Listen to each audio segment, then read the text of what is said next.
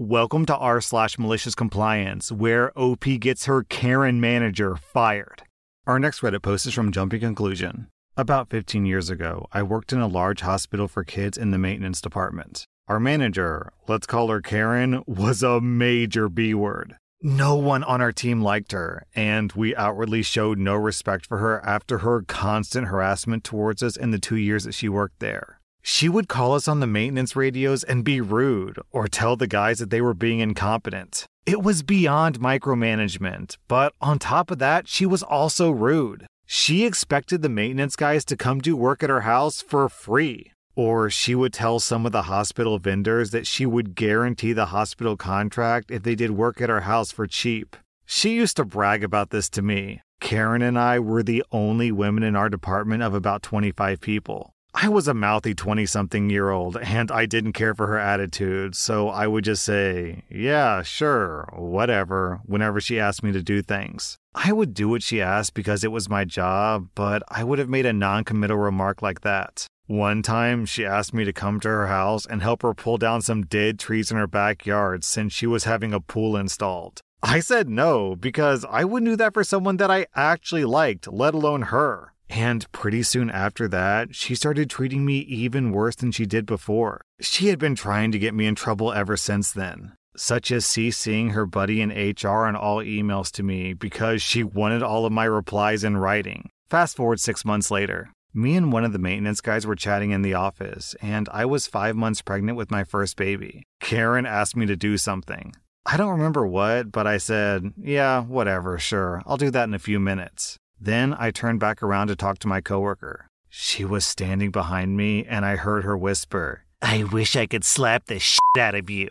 I could tell that my coworker heard her say that too, and I made no comment, but I was shocked. I acted like I didn't hear her though. She left the office a minute later to do something. I got up and walked down the hall to the employee health department because I was fuming and my heart was racing. I was pissed. Also, I was five months pregnant. The nurse had me lay down for a bit, take my vitals, and write up a formal report. An hour later, she sent me back to my desk as an okay to continue working.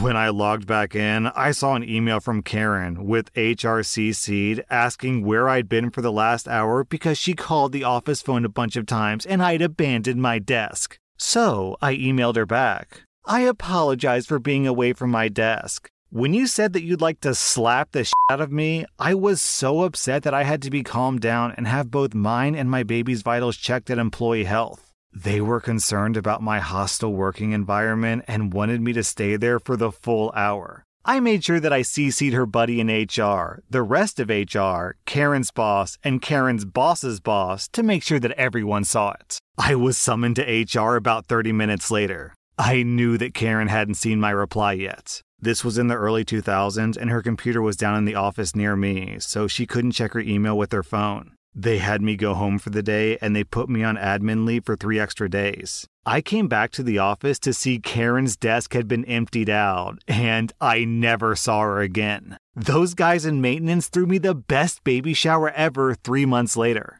It's so funny because normally baby showers is like an all woman event, so the OP said that she and Karen were the only women. So it's just funny to think of what that'd be 23 guys all throwing a baby shower when typically there's no men in baby showers.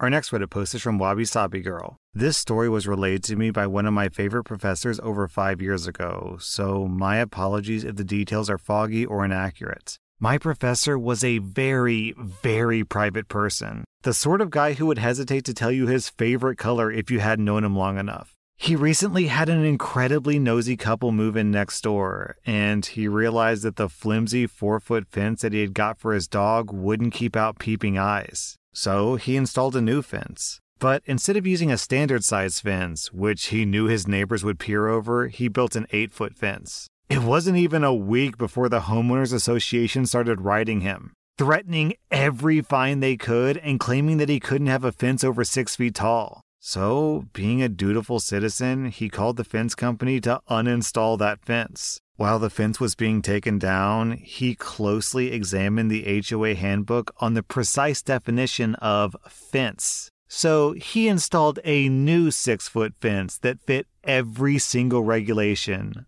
but with a three foot brick wall beneath it.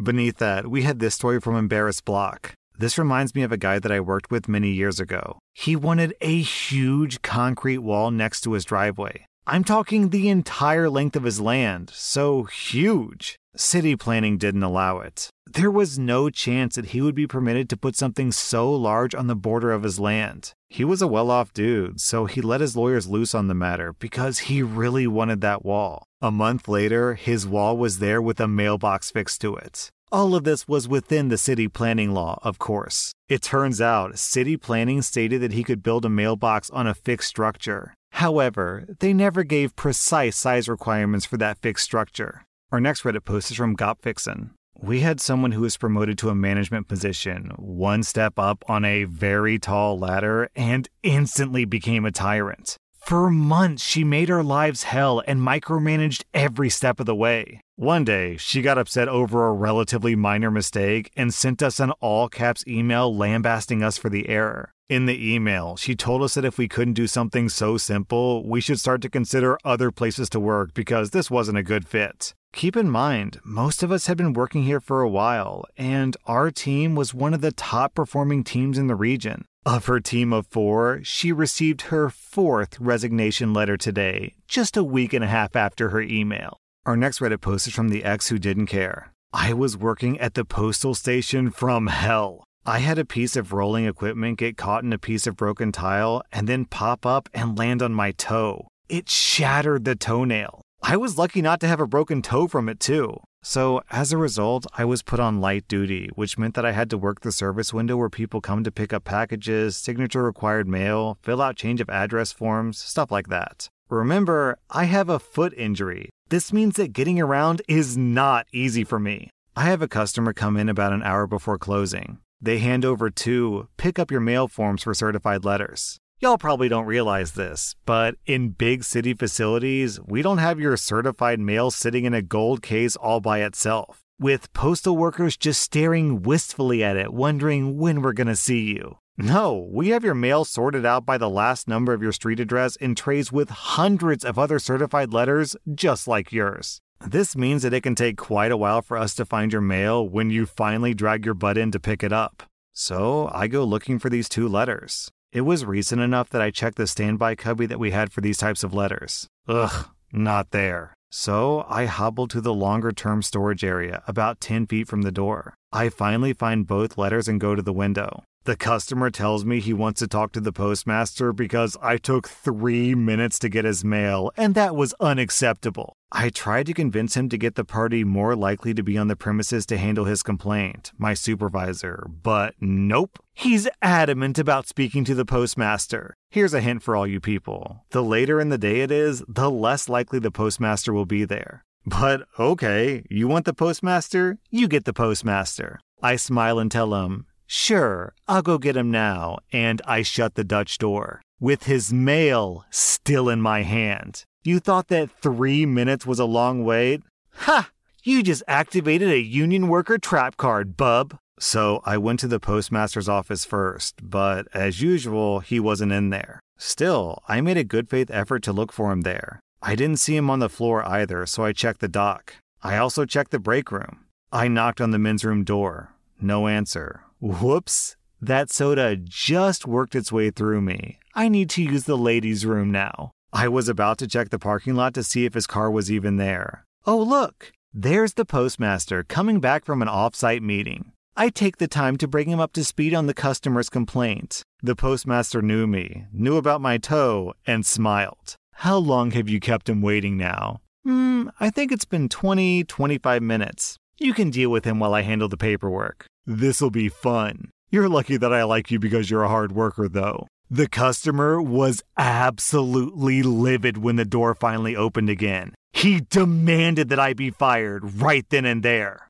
As if that's how it works in a union job. My boss, to his credit, chewed out the customer for being such a jerk to an injured employee who had actually done a great job in taking only three minutes to find two letters amongst hundreds in two separate locations. He even took one of the mail trays over to the ledge, slammed it down, and said, See how long it would take you to go through this to find not one but two letters, and then tell me that three minutes is too long. The lesson to be learned if union workers don't have to take crap off dirt bags, we won't. So spare yourself a whole lot of grief and chill the F out. It's only mail for crying out loud.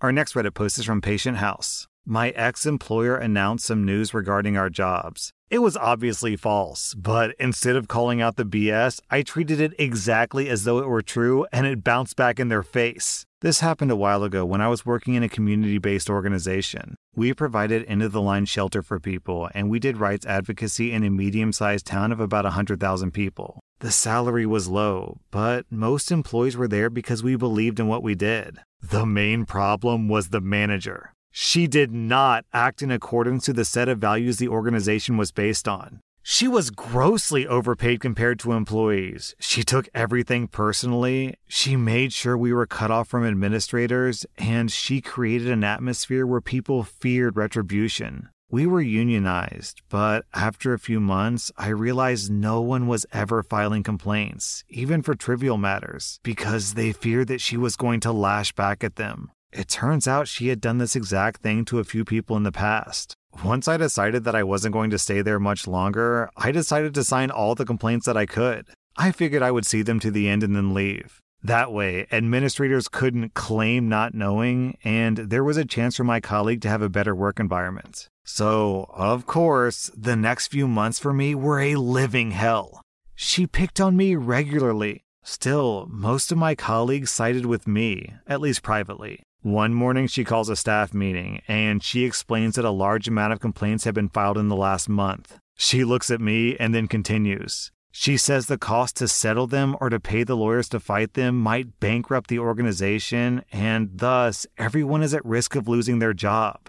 Panic ensues. My colleagues start crying. They're calling their significant others, and a lot of people are begging me to take the complaints back, stating that she got the lesson. Some of them are genuinely pissed at me. In my opinion, this was obviously BS to turn them against me. I mean, the sole emergency housing option in this city would be closed for a dozen complaints where I'm not even asking for money in any form, over legal fees, which are usually budgeted for in advance. Come on, this is basic fear mongering. Normally, I would have questioned it during the meeting or tried to reason with them afterwards. But this time, I decided to comply with that narrative and treat it as true. I left for my break and I did what I would have done if we were really closing appeal to the public outrage to help us fulfill our mission. I called the news. I told them verbatim the morning announcement, the service hole this would create in the community, and the job impact that it would have in the city, etc. The local news actually picked it up. They called the manager and administrators about running the story. They questioned why there were enough complaints to threaten a 35 year old pillar of the community services, asking what the complaints were about, etc. Before 4 p.m. that same day, we had a second meeting to explain that we must have misunderstood the first meeting because the organization was in no way, shape, or form in danger of closing. Sure, we must have misunderstood. Moral of the story let those who brewed the piss drink it. Our next Reddit post is from Arcam TV. I used to work at a mom and pop store that sold clothes, farm supplies, animals, and sporting goods. Anyway, since we sold sporting goods, we also sold bait fish. Fishermen would frequently stop by our store to buy them to fish with, and they were sold by the dozen. Usually, when I scooped bait, I would give a few extra fish to my customers. I had this one Russian lady come in to purchase bait fish. So, just as I normally did, I scooped a net full of fish and started dumping them in the bag, counting them individually, and then I added a few extra to the bag. The lady watched me do this, but she insisted that I didn't give her the correct amount. I assured her that not only did I give her the dozen that she paid for, but I also gave her a few extra. I literally just counted them, and I've done this for long enough that I was really good at eyeballing when it was over a dozen fish. This lady just kept insisting that I didn't give her enough, so I said, okay, let's count together just to be sure. So I dump all the fish from the bag back into the net, and we started counting together very slowly. One, two, three, four, etc. We get to 12, and it's very clear there are several extra fish still in the net. I look up at her and I was like, Oh, you were right. I didn't give you the right amount. I then proceeded to dump the remaining fish back into the tank right in front of her and gave her exactly the amount that she paid for. She ended up just looking bewildered when I handed the fish back to her and she left. That was r slash malicious compliance. And if you like this content, be sure to follow my podcast because I put out new Reddit podcast episodes every single day.